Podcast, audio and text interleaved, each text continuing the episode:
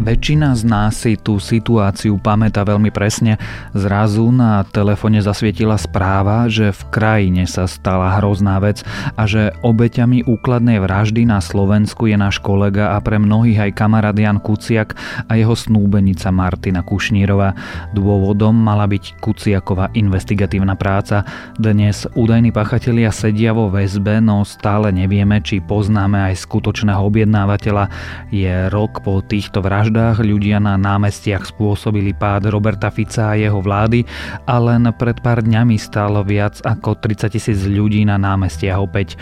Počúvate špeciálne vydanie podcastu Dobré ráno denníka Sme, záznam z diskusie Zuzany Kovačič-Hanzelovej, ktorá si do bratislavského Martinusu pozvala šéf-redaktorku denníka Sme Beatu Balogovú a šéf-redaktora portálu Aktuality.sk, kde pracoval aj Jan Kuciak Petra Bárdyho. Pýtala sa, v akej žijeme krajine, ako ten rok prežívali, ako sa zmenila práca novinárov a či sme sa všetci aspoň trochu poučili.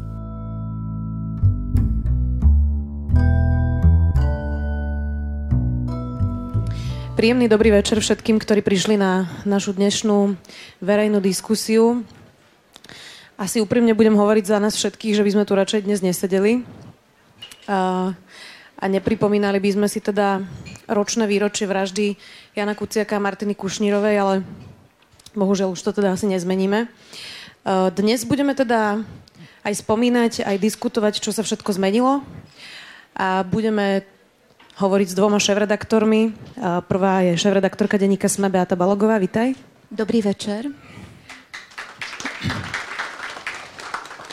A druhý je Peter Bardy, ktorý šéf, šéf-redaktoruje aktualitám. Dobrý večer. Moje meno je Zuzana Kovačič-Hanzelová. Ešte krátky organizačný pokyn, dáme priestor aj ľuďom na otázky. Uh, robíme to ale cez Slido, čiže keď si kliknete do vašich smartfónov slido.com a tam zadáte hashtag sme naživo, ako vidíte tu napísané, tak samozrejme môžete sa zapojiť do diskusie. Platí to samozrejme aj pre všetkých, ktorí nasledujú online na Facebooku Denníka Sme, môžu sa zapojiť a tie najlepšie otázky určite položíme. Peťo, um, my keď sme sa stretli pred dvoma dňami, tak ty si ma prosil, že nech ti nekladem otázky, ktoré ti už všetci stokrát položili a teda, že ako si prežíval ten moment, keď si sa to dozvedela a podobne. Len to je taká ťažká moderátorská úloha. A ja som teda premýšľala, že čo sa ťa ako prvé opýtam a skúsim sa teda opýtať inak. Uh, skús nám teraz uh, celkom tak ako pragmaticky šéf-redaktorsky opísať, že ako prebiehali vlastne tie prvé hodiny po tom, čo ste zistili, že čo sa stalo? Uh, predpokladám, že ste začali riešiť asi nejakú aj bezpečnosť ostatných ľudí v týme. Uh, ako to pragmaticky teraz vyzeralo u vás? Uh, ono to vyzeralo úplne inak ako pragmaticky. Lebo nikto z nás nebol pripravený na riešenie takéto situácie, nikdy sme k tomu neboli vedení a nikdy sme aj nepredpokladali, že sa niečo takéto môže stať. Takže to bol v podstate jeden chaos, ktorý začal môjim príchodom do práce. Ten viem v podstate viac menej z rozprávania, že som si namiesto na svoju stoličku, kde sedím, sadol za ňou, kde je taká parapeta a za ňou je také veľké okno. A že tam som sedel a hovoril som dokola, že neviem, čo mám robiť. A po tomto nejakom prvom návale som, sme dospeli už k tomu času, keď som naplánoval poradu. Ja som totiž stihol ešte povedať mojim kolegom, že aby, aby na 9 stiahli všetkých do roboty a tých, ktorí idú na, tla, na výjazdy, na reportáže, aby zastavili na odpočívadlách a o 9. som im povedal, že zavraždili Jana a že to je všetko, čo im viem k tomu povedať. A potom sme proste všetci plakali a bolo to také, že veľmi zle. No a ja som hneď odtiaľ musel putovať do, na policajné prezidium, kde som sa stretol s Tiborom Gašparom a, a potom som išiel na výsluch, toto trvalo asi do 11. A potom som prišiel do roboty, kde všetci sedeli a plakali a riešili sme, že čo ideme robiť tak samozrejme, že v tom prvom návale nám hneď prišlo na um, že ideme riešiť bezpečnosť. A v tomto smere fakt musím povedať, že, že policia reagovala veľmi promptne aj s prokuratúrou a hneď nám poslali policajné hliadky a zabezpečili nám aj ochranu objektov, aj e, osobné ochrany ľudí, ktorých sa to bezprostredne týkalo. A potom sme, už prešla tá časť, lebo my sme sa správali, a hlavne ja, veľmi nenovinársky. Ja som odmietol vydať tú správu, že zavraždili Jana proste. A keď sme to vedeli už ráno o pol siedmej, tak sme to vydali až niekedy o 9. do obeda, alebo neskôr možno ešte. Ja som to proste nechcel vydať, hej, že to je... Ako pre nás je to keď sa snažíme tú robotu robiť zodpovedne, tak sa snažíme uverejňovať veci, až keď ich máme naozaj overené. A, a ja som proste popieral tie fakty, že sa to stalo a nechcel som to vydať. A potom sme chceli vlastne hneď vydať tú Janovú reportáž a vtedy sme sa spojili všetci šéf-redaktori, že, že by sme vedeli pripraviť na, na ráno, na 9. text Janovej poslednej reportáže a potom už to malo taký veľmi rýchly spad. Bea, podobná otázka pre teba. Mm, ty si sa to predpokladám dozvedela od Alexia Fulmeka, on to teda aspoň v knižke svojej tak píše. riešili ste okamžite pragmaticky tú bezpečnosť, predsa aj Adama Valčeka sledovali, on riešil s Janom nejaké články, čiže ako to vyzeralo tak, ako sa rieši bezpečnosť takejto situácii, s ktorou nikto z nás nikdy nemal skúsenosť? Pre mňa najväčší problém bol, ako sa dostať do Bratislavy. Bola som práve vtedy v Budapešti a som sa rozprávala s maďarskými novinármi o tom, ako im ukradol Viktor Orbán slobodu. A oni mi veľmi závideli, že na Slovensku existujú ešte slobodné médiá a, a hovorili, že vlastne na Slovensku je, je najväčšia sloboda tlače v regióne a ja si pamätám, že som im rozprávala, že tak ale aj my máme svoje problémy. Robert Fico nám nadáva na tlačovkách do sliských hadov a neodpovie nám na otázky. A potom mi došla sms od Alexeja Fulmeka, že vražda. A moja prvá myšlienka bola, že asi zavraždili politika. A už vtedy ten šok bol obrovský, lebo, lebo už vtedy som si uvedomila, keby zavraždili politika, že niečo sa veľmi, veľmi závažne mení. A keď som sa dozvedela, že, že je to novinár a, a je to Jan Kuciak, tak uh, si pamätám, že, že som si objednávala taxík na železničnú stanicu, ani som nevedela, či, či vlak odchádza alebo neodchádza. Volala som do redakcie, oni, oni ma čakali a, a proste tiež nemali odvahu, nevedeli, čo, čo urobiť. Každú chvíľu som bola na telefóne, a, a ten, ten prvotný pocit bol, že som sa hneď pýtala, že Adam Valček je v redakcii a že či je v poriadku. Pýtala som sa na Matúša Burčika, oni sú ľudia, ktorí robili um, naozaj závažné, tie závažnejšie investigatívne veci. A vtedy som už vedela, že Adam Valček vypovedal na policii, pretože on spolupracoval s Jankom Kuciakom na, na jednej z tém. A, a po mojom príchode bolo také zvláštne ticho v redakcii, že, že človek cítil, že niečo sa deje, ale keď naozaj riešime, neviem, polopád vlády alebo riešime nejakú krízu, tak je tam stále šum, ľudia pobehujú, diskutujú a teraz naozaj tí ľudia boli ako keby vyseknutí z takého spomaleného filmu, ale, ale každý mal ten pocit, že niečo sa stalo. A, a ja som si uvedomila, že musím nejak vyžarovať nejaký pokoj, a to bolo to najťažšie, lebo som bola úplne vnútorne roztrasená a, a stále som si opakovala, že, že zabili novinára, že, že čo to vlastne znamená. A, a som vedela, že musím aj čitateľom začať vysvetľovať, že čo to znamená. A, a potom my sme sa o tom aj s Petrom rozprávali, dokonca v jednej diskusnej relácii takto spoločne, že či to zvládame, že, že toto vysvetliť tým ľuďom. A, a takto vyzerali tie, tie prvé, prvé chvíle. Hm, myslím, že nakoniec sa ukázalo, že to ľudia celkom pochopili asi, alebo nie? Myslím, že, že pochopili, inštinktívne to chápali, ale paradoxne politici ako Robert Fico sa snažili to zľahčovať. On vlastne technokratizoval celú tú vec. Dokonca potom odmietal hovoriť o vražde novinára. Hovoril, že to je vražda, treba vraždu vysvet, vy, vyšetriť. Hovoril o vražde mladých ľudí. A, a potom veľmi často sme narážali práve na ten argument, že prečo to má byť vážnejšie, veď denne zabijú na Slovensku aj babičku za 20 eur. A, a, a čiže naozaj ako niektorí práve útočili na, na tento fakt, aby zľahčovali tú vážnosť tej situácie že, že na Slovensku zabili novinára. Mhm. Ja si pamätám, že ja som teda v tom čase ešte pracovala v RTVS a že sme sa všetci stretli vlastne tesne po tej vražde na úrade vlády, keď vy ste šli za vtedy ešte premiérom Robertom Ficom ako šéfovia redakcií. A Peťo, priznám sa, že už sa od vtedy strašne veľa vecí stalo, takže iba si to tak matne pamätám, ale spomínam si, že ste off record hovorili, že Robert Fico vlastne na tom stretnutí rovno povedal 2-3 dní po vražde, že to je útok na stranu Smer? Ja si hlavne pamätám, že som ti vtedy nedal rozhovor. Nedal, ale tam... my sme ho od teba ani nechceli, no. Nie, to bolo vtedy tak, že ja som naozaj nedával rozhovory, lebo som sa nevedel o tom vôbec rozprávať. No, veď to sme všetci chápali, ale toto si pamätám, že ste teda hovorili. Dobre si to spomínam? Áno, ono to bolo celé veľmi, veľmi hrozné, lebo, lebo ja si pamätám, ako sme sedeli, že sedela Beata, vedľa mňa sedel Matúš Kostolný, alebo naopak, bol Matúš Kostolný, Beata a ja sme sedeli v strede také jednej strany dlhého stola a na druhej strane sedel oproti Robert Fico, z jednej strany mal Gašpara, z ďalšej Kaliňáka a potom tam sedel e, Erik Tomáš a celý ten jeho stav.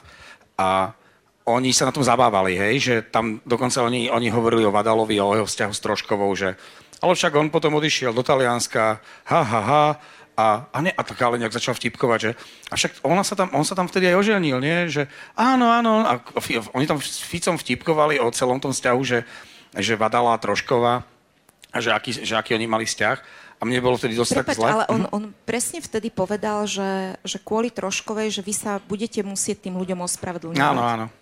A tam vtedy odznelo kopec takých zvláštnych vecí, hej, že, že on to bral už od začiatku ako útok na smer, že on vôbec nechápal, že čo sa stalo, alebo ak chápal, tak, tak bol nabrifovaný, uh, aby, aby dokola hovoril o tom, že to je politická vec, že to nie je nejaká spoločenská vec, alebo útok na, na nejaké princípy demokracie a slobody slova.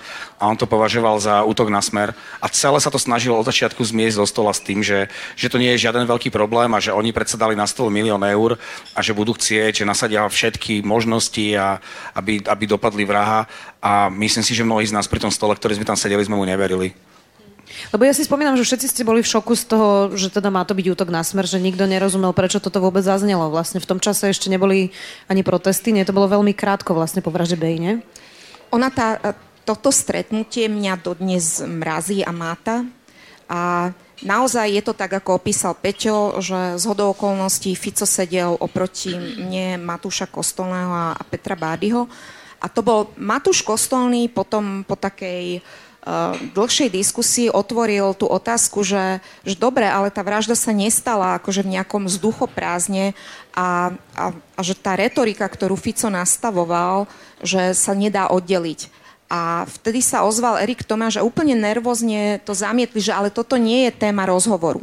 Potom som to znovu otvorila ja a, a toto bolo presne vidieť a vtedy som pochopila, že oni budú odmietať akúkoľvek morálnu zodpovednosť a budú sa snažiť uh, utlmiť tú diskusiu, že, že, a budú sa snažiť tváriť, že naozaj tá vražda sa stala vzduchoprázdne. Čo bolo ešte ale, ale úchylné, že Gašpar tam zabával tých novinárov, ktorí niektorí, akože naozaj, že, že som mala z toho zlý pocit, že niektorí mu naskakovali na tú hru. On tam presne opisoval, že, že viete, že strelili ju do hlavy a že to, to ten útok ukazuje, že to muselo byť z emócií. A to bol len začiatok, lebo naozaj oni vypúšťali takéto metočné informácie. Bavili sa tam o kalibroch a my sme sa len s Peťom a s Matúšom na seba pozerali, že že proste čo sa tam vôbec deje. Potom si chceli urobiť spoločnú fotografiu a, a môj naozaj ten výsledný pocit bol, že, že on sa snažil tých novinárov presvedčiť, že sme na jednej lodi, musíme spolupracovať a ako keby musíme spoločne chrániť imič toho Slovenska a snažiť sa nejak akože toto predýchať. A, a to bolo zjavné, že, že to, to nie je správne. A že naozaj dodnes si pamätám ten pocit, že on to nepochopil. A to bolo to prvé, čo sme si my povedali, keď sme odišli z tej miestnosti, že, že, že fúha, že, že ten človek to nepochopil. Mm-hmm. Peťo, um, s tým súvisí aj to, že vlastne Robert Fico um, ešte do tej svojej demisie vlastne nejakým spôsobom vás prizvali do toho vyšetrovania ako aktuality. On to stále hovoril a neustále to používal ako argument. Ja by som bola rada, keby sme to objasnili, že čo to technicky znamenalo, že či ste teda mali nejaké informácie o vyšetrovaní a či to spätne nejako nelutuješ, že že nejako ste sa v tej situácii dostali do toho, že on vás používal vlastne ako argument. Tak toto je úplná ukážka manipulácia a klamstva zo strany Roberta Fica. Ja som nikdy nemal prístup k spisu, oficiálne ani neoficiálne. Nikdy som nebol v žiadnom špeciálnom vyšetrovacom týme. Nemám na to vzdelanie, nemám na to ani kvalifikáciu, neexistuje žiadne právne žiadne právne vlastne vysvetlenie, že prečo by som tam mohol byť, ani žiadne povolenie na to, aby som mohol byť v nejakom vyšetrovacom spise. To bola len sprostá smeracká propaganda, aby ma používali kde, kde to, na krytie. Kde to vzniklo? No v hlave pravdepodobne od niekoho z jeho poradcov, lebo ja mám pocit, že, že Robert Fico už istý čas žije v nejakom svojom mikrokozme a že v podstate stratil celkom zmysel o realite, o tom, čo sa deje okolo neho a že je len briefovaný ľuďmi z jeho najbližšieho týmu a tým trolom, ktorý, ktorý sa živí šírením zla na Facebooku a jeho meno tu nebudem spomínať. Myslím si, že, že súčasť, že, že toto bola súčasť toho, čo, čo tu vysvetľujeme, že on chcel navodiť dojem, že tí novinári majú to vyšetrovanie pod kontrolou, čiže určite e, sú transparentní a určite sa pozerajú na tie správne veci.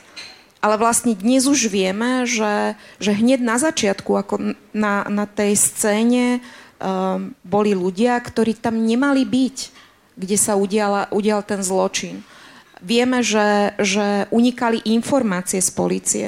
Čiže myslím si, že on označil Petra Bardyho ako niekoho, kto je súčasťou vyšetrovacieho týmu, aby navodili dojem, že, že sú súčinní s novinármi a že novinári o všetkom vedia a že tým pádom to nemôže dopadnúť zle, lebo oni sú úplne transparentní a nemajú čo skrývať. Jediný, alebo pardon, ešte doplním, boli dva podľa mňa dôležité momenty, ktorými som vstúpil do vyšetrovania. Prvý bol ten, že som vypovedal úplnú pravdu a zároveň som ešte aj vyšetrovateľom 8 hodín v Nitre na NAKA vysvetloval Janové kauzy, prepojenia a všetky tie, kon, uh, tie kontexty Janových tém, na ktorých robil a ktoré nestihol urobiť a našli ich v počítači Janovom. A druhý bol, že som, a fakt, že až hlúpo neoblomne, písal Hraškovi na NAKA, keď sme mali komunikáciu cez SMS-ky, alebo keď som si telefonoval s Gašparom, tak som im stále opakoval, že im verím, že ten prípad vyšetria, napriek tomu, že Gašparovi ani Hraškovi som neveril nič dlhodobo. To boli pre mňa úplné symboly nedôveryhodnosti ľudí. A stále som si myslel, že tým, že verím v inštitúciu tak mus a policie, tak budem musieť toto dať tento svoj osobný pohľad na týchto dvoch ľudí bokom a preto všetko, aby som, aby som sám sebe nevytváral dojem, že, že som negativista a že som strašne chcel, aby sa ten prípad vyšetril a strašne stále chcem, tak som týmto ľuďom hovoril a písal, že, im, že dôverujem, že policia ten prípad vyšetrí. Takže to boli z môjho pohľadu jediné dva vstúpy do vyšetrovania, ktoré som za ten rok mal. My sme si tam vlastne na tom úrade vlády, keď ste boli na tom stretnutí, podali kľúčky a my sme teda prišli hneď e, na tlačovú konferenciu, ktorá bola v zápätí a tam bol ten milión na stole. Mm. A stal tam teda Tibor Gašpar v civile, bol oblečený a bol tam teda Robert Kaliňák ako minister vnútra a vtedajší premiér Robert Fico. A ja si spomínam na moment, Bej, že bola tam česká novinárka z Respektu Ivana Svobodová a že, že ona neverila ona je taká nižšieho vzrastu a tam vždy sú teda tie kamery vpredu a ona nevidela cez nich ten milión.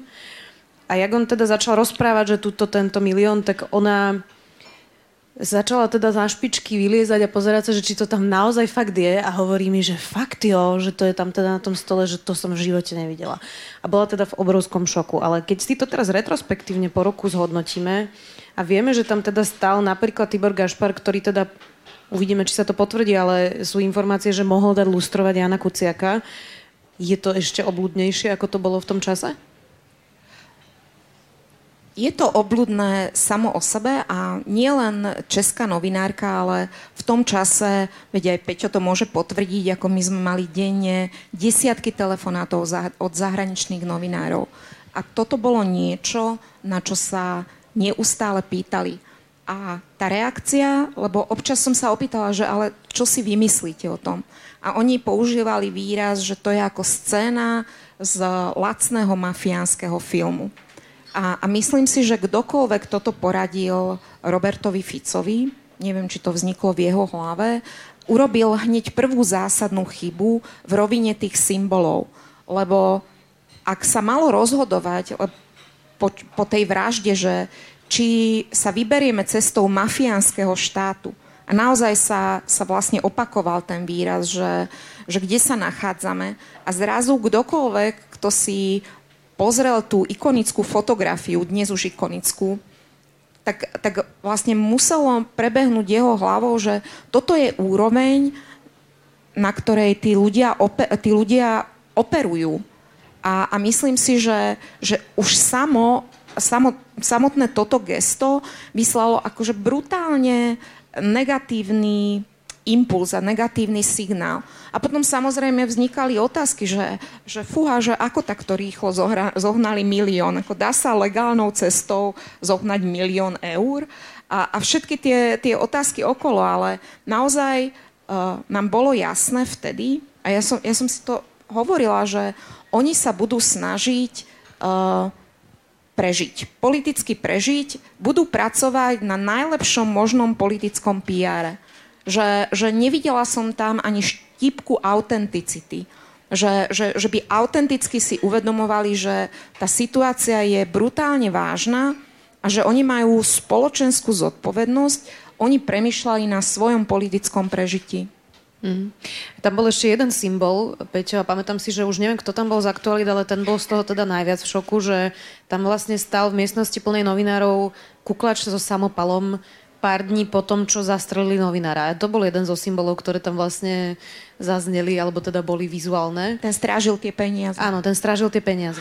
Mne to skôr pripomínalo takú že scénku z Kusturicových filmov, že keby som túto fotku videl, že, že ja neviem, že Kosovo 90. roky, alebo Sarajevo 90. roky, alebo Priština, alebo čokoľvek proste z tých krajín, o ktorých si možno myslíme, že, že ak to tam je hrozné, tak tam by mi to prišlo, že áno, ale keď som toto videl v kontexte so Slovenskom, tak som si povedal, že sme sa dostali ešte do väčšieho bahna, akom som, ako, o akom som bol presvedčený, že sme.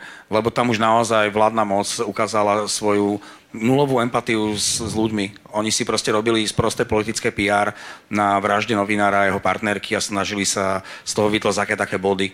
Čiže prvý, kto tancoval na trúhle zavraždených ľudí, bol ten, kto položil milión eur na stôl. Bej, ty si to už spomenula, mm, že vlastne Robert Fico na jednej z tých tlačoviek aj povedal, že príde deň, keď sa budeme musieť e, teda ospravedlniť e, buď teda pánovi Jasaňovi alebo pani Troškovej. To z toho nebolo celkom jasné, ktorému z nich dvoch. No a teraz vlastne dnes e, po roku hovorí Robert Fico, že tá talianská stopa sa teda nepotvrdila, že hlavný podozrivý je Marian Kočner a že teda čo s tým on má, keď teda sa nepotvrdila tá talianská stopa. No a teraz moja otázka je, ktorú sa mi zatiaľ nepodarilo položiť ešte Robertovi Ficovi, lebo lebo nemáme veľa otázok, ktoré mu môžeme položiť, nedovolí nám to, tak uh, nie je pre neho verzia, že to bol Marian Kočner výrazne horšie ako tá talianská verzia? Že nie je to práve ten paradox? Je. On nesie spoločenskú zodpovednosť a morálnu zodpovednosť za to, že niekto, akože taký tvor, ako Marian Kočner mohol vzniknúť v tejto krajine. Ale ešte k prvej časti tej otázky, akože to, že na úrade vlády pracovali ľudia v jeho blízkej jeho blízkosti, ľudia, ktorí mali väzby na taliansku mafiu, to je na odstúpenie a to je brutálne vážna vec.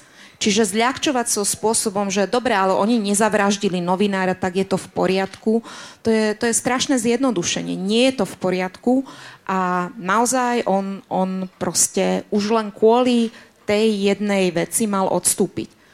Naspäť ku Kočnerovi Marian Kočner si roky budoval e, väzby na policii, na prokuratúre, mal politické vzťahy, bol obchodníkom so špinou. Vieme, že jeho volávka e, zbierala roky diskreditujúce materiály na rôznych ľudí, aj politikov a určite ich neschovával len tak, určite to používal na to, aby vydieral tých ľudí. A toto všetko bolo možné v krajine, kde že 10 rokov vládol Robert Fico. Čiže oddeliť to od, od jeho spôsobu vládnutia, kde on umožnil vznik chránenej vrstvy, ktorá je nad zákonom. Uh, ja neviem, ne, neviem teraz momentálne vymyslieť silnejší dôvod na to, aby, aby premiér odstúpil a aby proste prijal tú zodpovednosť, že, že toto niečo vyrástlo v mojej krajine a je to absurdné, ak od toho Robert Fico dáva ruky preč. Peťo, krátko predtým, než sme sa sem posadili, v denníku N vyšiel článok, že teda Talianská republika napísala, že v jednom z tých vyšetrovaní Vadalovcov sa píše, že Robert Fico telefonoval s, Antonín, s Antonínom Vadalom. Čiže ani to, čo hovorí, už vlastne nie je pravda. Že s tým nič nemá. Ale to je také zľahčovanie strašne. To je, tu vôbec nešlo o to, či Jana zavraždili Taliani alebo nie. Ja som to nikdy nepovedal. Povedal som, že to je možno jeden z piatich možných variantov, že, alebo jeden z, jeden z piatich možných páchateľov, že boli tí Taliani.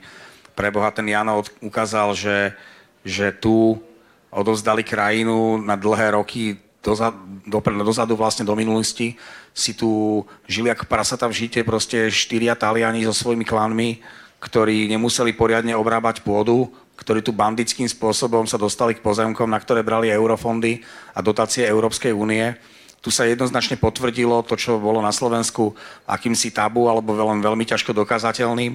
A to bolo to, že tu sa cez európske peniaze korumpujú ľudia a tie peniaze sa jednoducho rozkradajú. Tie peniaze sem putujú z peňaženiek daňových poplatníkov z celej Európskej únie, vrátane Slovenska, aby sa pomáhalo Slovensku nie preto, že, že sme rozvinutá krajina, no presne naopak, pretože sme proste chudobná krajina, ktorej treba pomôcť. To je ten dôvod.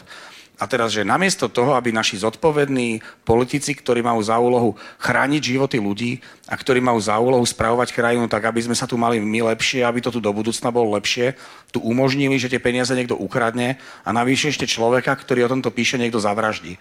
Čiže ten, ten dosah e, politickej zodpovednosti, ktorá bola na pleciach Roberta Fica a jeho súčasnej aj minulých vlád, je proste obrovský. Tam nebol dôvod, alebo bol dôvod, ale ale to neustojí. Proste neexistuje jeden jediný rozumný argument, ktorý by ho zachránil na poste premiéra a neexistuje z môjho pohľadu, či už novinárskeho alebo ľudského, jeden jediný argument, prečo by sa mal Robert Fico vrátiť do vrcholnej politiky na takej funkcii, ktorý by, by on bol spokojný.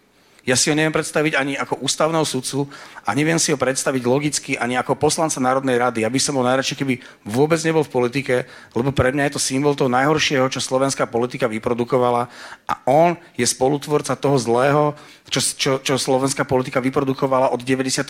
roku. Čiže prostredia, kde zavraždili novinára a ešte on sám to celé zľahčoval. Ak, ak môžem ešte jednu poznámku, že, že dôvod, prečo je Robert Fico tak frustrovaný, a prečo je tak nahnevaný na organizátorov protestov je, že on mal našliapnutú cestu k tomu, aby, aby sa stal zdanlivo najdemokratickejším premiérom vo Vyšegrade. A bolo to prezlečenie, ktoré, ktoré proste nosil a my sme vedeli, že, že z toho trčí slama vždy, keď sa ozval na tlačovkách na adresu novinárov, ale, ale mal veľmi mizernú, e, mizernú kompetenciu mizerných superov, by som povedala, lebo keď sa pozrieme na Orbána alebo na Kačinských v Polsku, čiže on vyzeral, že je proeurópsky, že, že je progresívny a teda, že, že by mu aj mohli op, op, e, odpustiť tie, tie korupčné prešlapy. A potom prišla vražda, ktorá odhalila to, že, že tá hniloba pod povrchom toho, že, že kvázi demokratický premiér, že aká bola hlboká.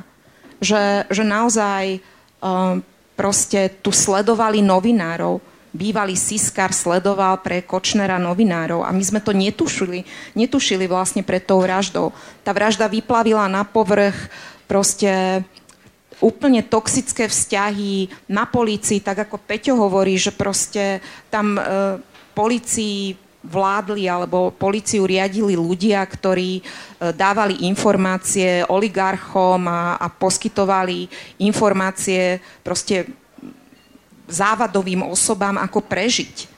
Čiže, čiže preto, preto tá frustrácia, že, že vlastne tá vražda naozaj odhalila, to nebola len vražda, ale odhalila pred, pred uh, očami verejnosti to, že ako sme na tom zle.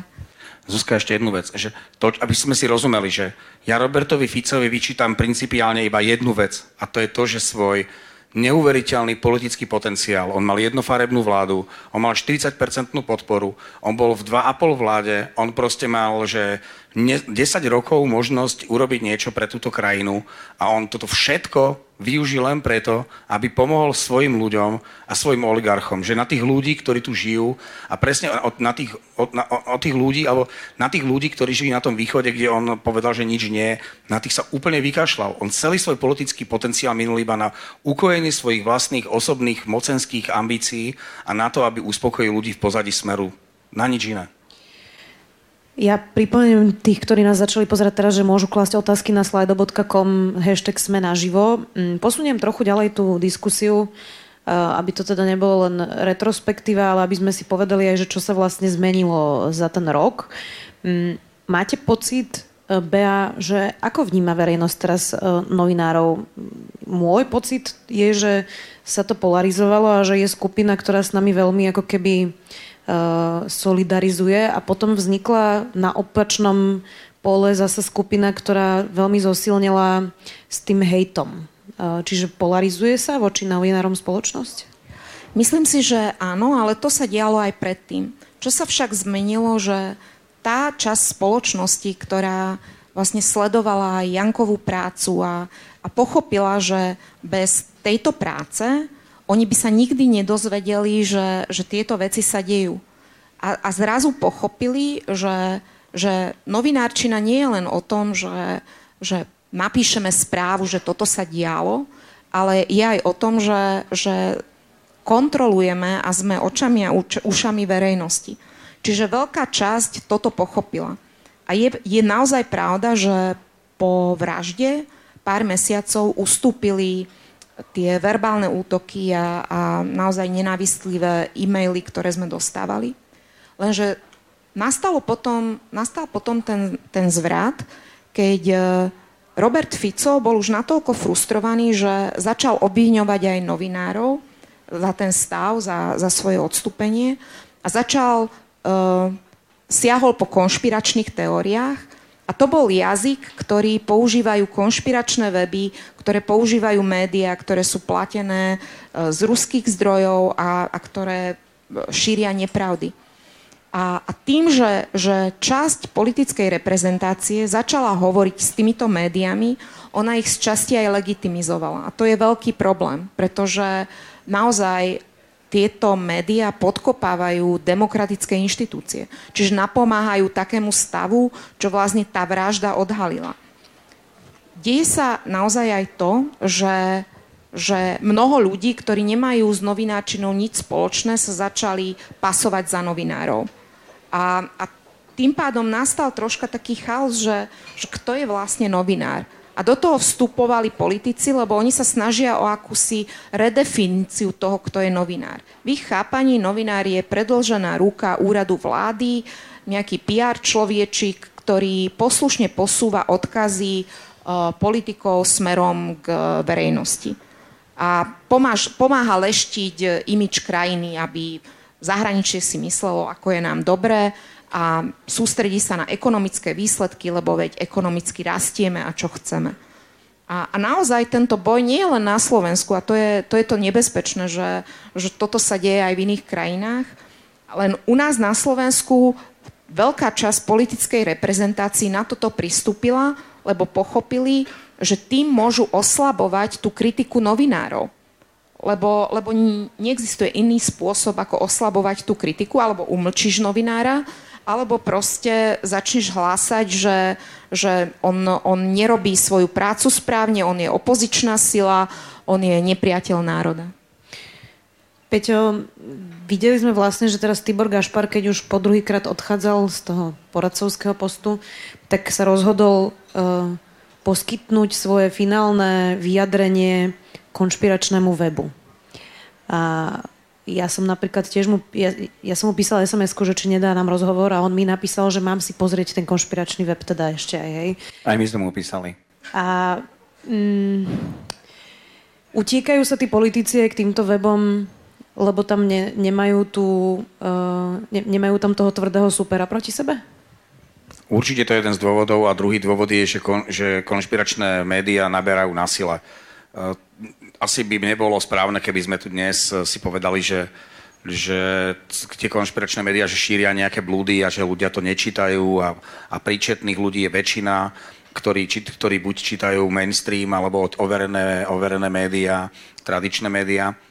A že tí, ktorí čítajú tie, tie propagandistické blúdy alebo konšpirácie alebo, alebo choré články o tom, ako liečiť eh, rakovinu savom, že tých je menej a že, sú, že vymierajú. No podľa všetkoho je opak pravdou. E, deje sa to a s tým, že mladí ľudia, hlavne tí pod 18, nemajú veľký záujem o, o sledovanie médií, že našu prácu nahrádzajú youtuberi a, a ľudia, ktorí pracujú na sociál, ktorí sa venujú špeciálne sociálnym sieťam, tak jednoducho e, sila konšpiračných webov, respektíve nesystémových médií rastie, lebo ich obsah je samozrejme viacej sexy ako náš obsah, hej, že dá sa napísať vec tak, že pristala americká raketa na mesiaci, vyšla polotiaľ jeden, odfotili odchov nohu a, a povedal, že malý krok pre človeka, veľký krok pre, pre ľudstvo, ale keď to začnem opisovať, že to natáčali v, v štúdiách Hollywoodu a, a budem si vymýšľať okolo toho rozprávky, že nikdy nič nevyletelo zo Zeme a nepristalo nič na mesiaci,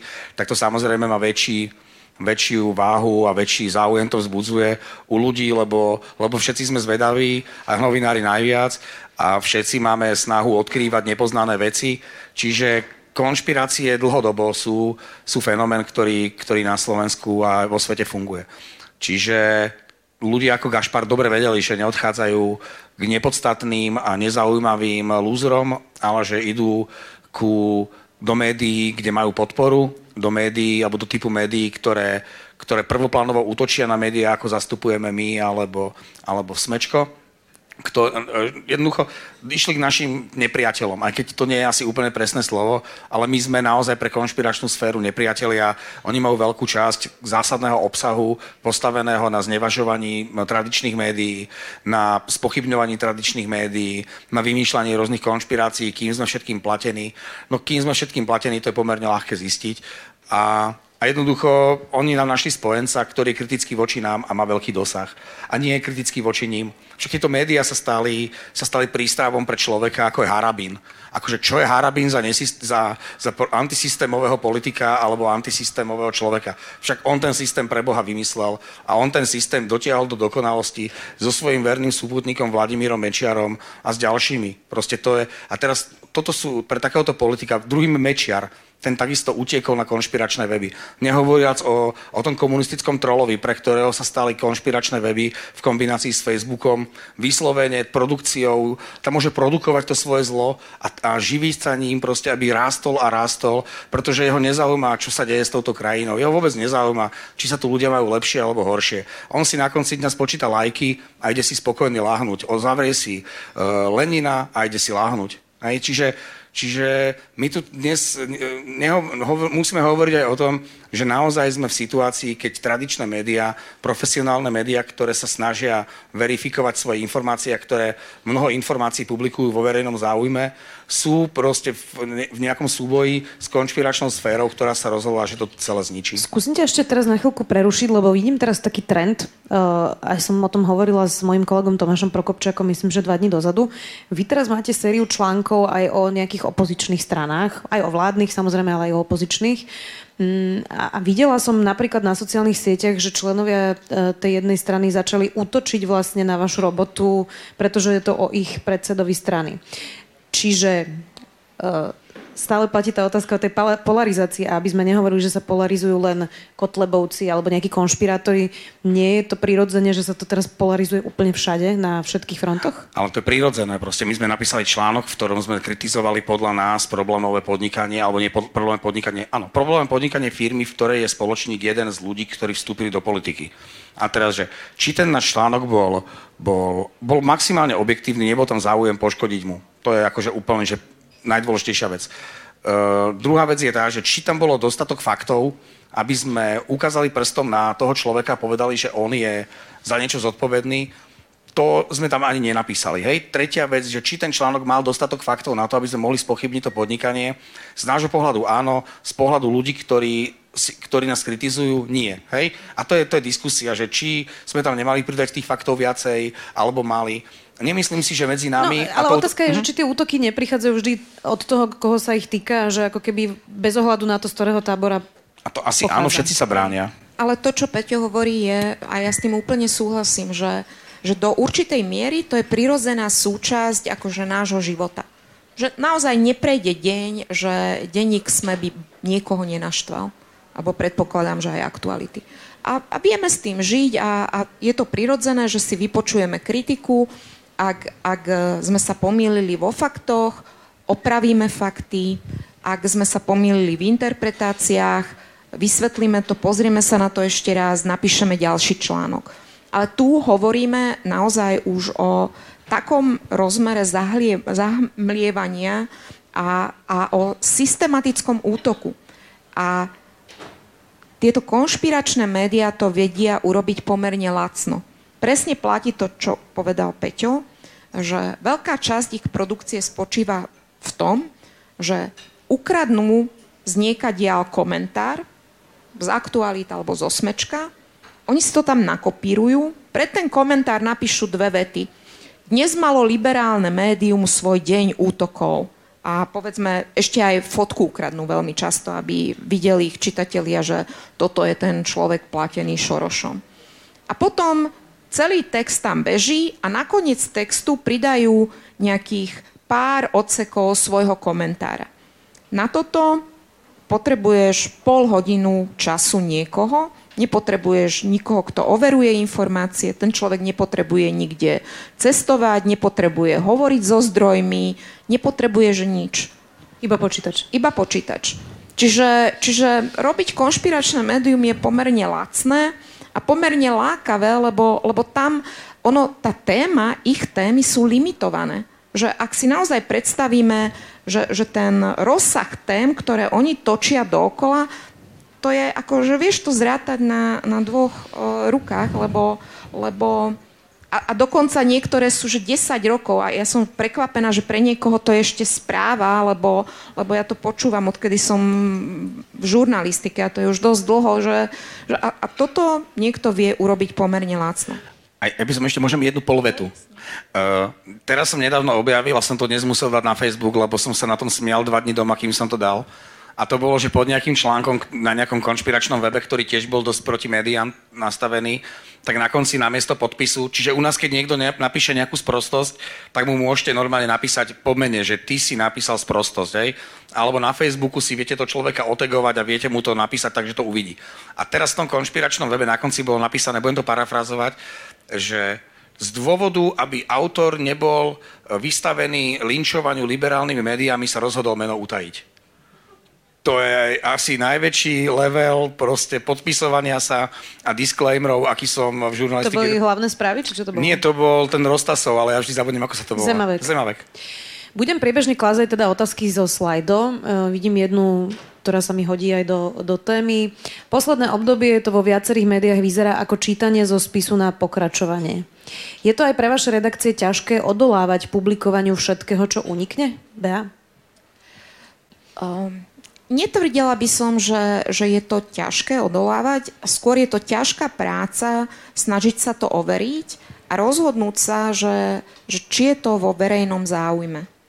A naozaj my, veď aj Peťo o tom môže hovoriť, ako my po vražde až do dnešného dňa dostávame obrovské množstvo informácií z neznámych zdrojov, my cítime, že, že existujú snahy vtiahnuť nás do všelijakých spravodajských hier, čiže nikdy predtým uh, nebolo tak náročné rozhodnúť sa, čo publikujeme a čo nie. A môžem naozaj vyhlásiť, že, že v tomto, že čo publikujeme zo spisu, sme boli naozaj zodpovední. A naozaj sme, sme použili informácie, pri ktorých bolo podozrenie, že niekto použil, zneužil verejnú moc, že, že niekto proste sledoval novinárov. A bolo to aj preto, že na tomto bode nevidím iný spôsob verejnej kontroly. Pretože policia sama o sebe je uzavretý celok a neviem si predstaviť, akým iným spôsobom by verejnosť mohla kontrolovať že, že či naozaj to vyšetrovanie sa po, naozaj postupuje tak, ako má postupovať. Čiže my, my sme naozaj v tej pozícii, že, že my vykonávame tú verejnú kontrolu. A preto si myslím, že, že bolo nefér, keď, keď aj premiér Pellegrini vlastne vyzval novinárov k zdržanlivosti, ale neprejavil znepokojenie nad tým, že z okruhu policie unikali informácie a tie úniky boli podstatne nebezpečnejšie, keď sa klam Bederovcov dozvedel, že ich má vypočuť policia. Čiže a tam nebol žiadny verejný záujem, aby sa to oni dozvedeli. Peťa, posuniem túto otázku ešte ďalej, mm, lebo mne osobne napríklad sa zdalo, a je to teda môj súkromný názor, že jediná taká vec, ktorá teda nemusela byť z toho spisu, boli tie SMS-ky a fotky Aleny Žužovej a Martina Glvača.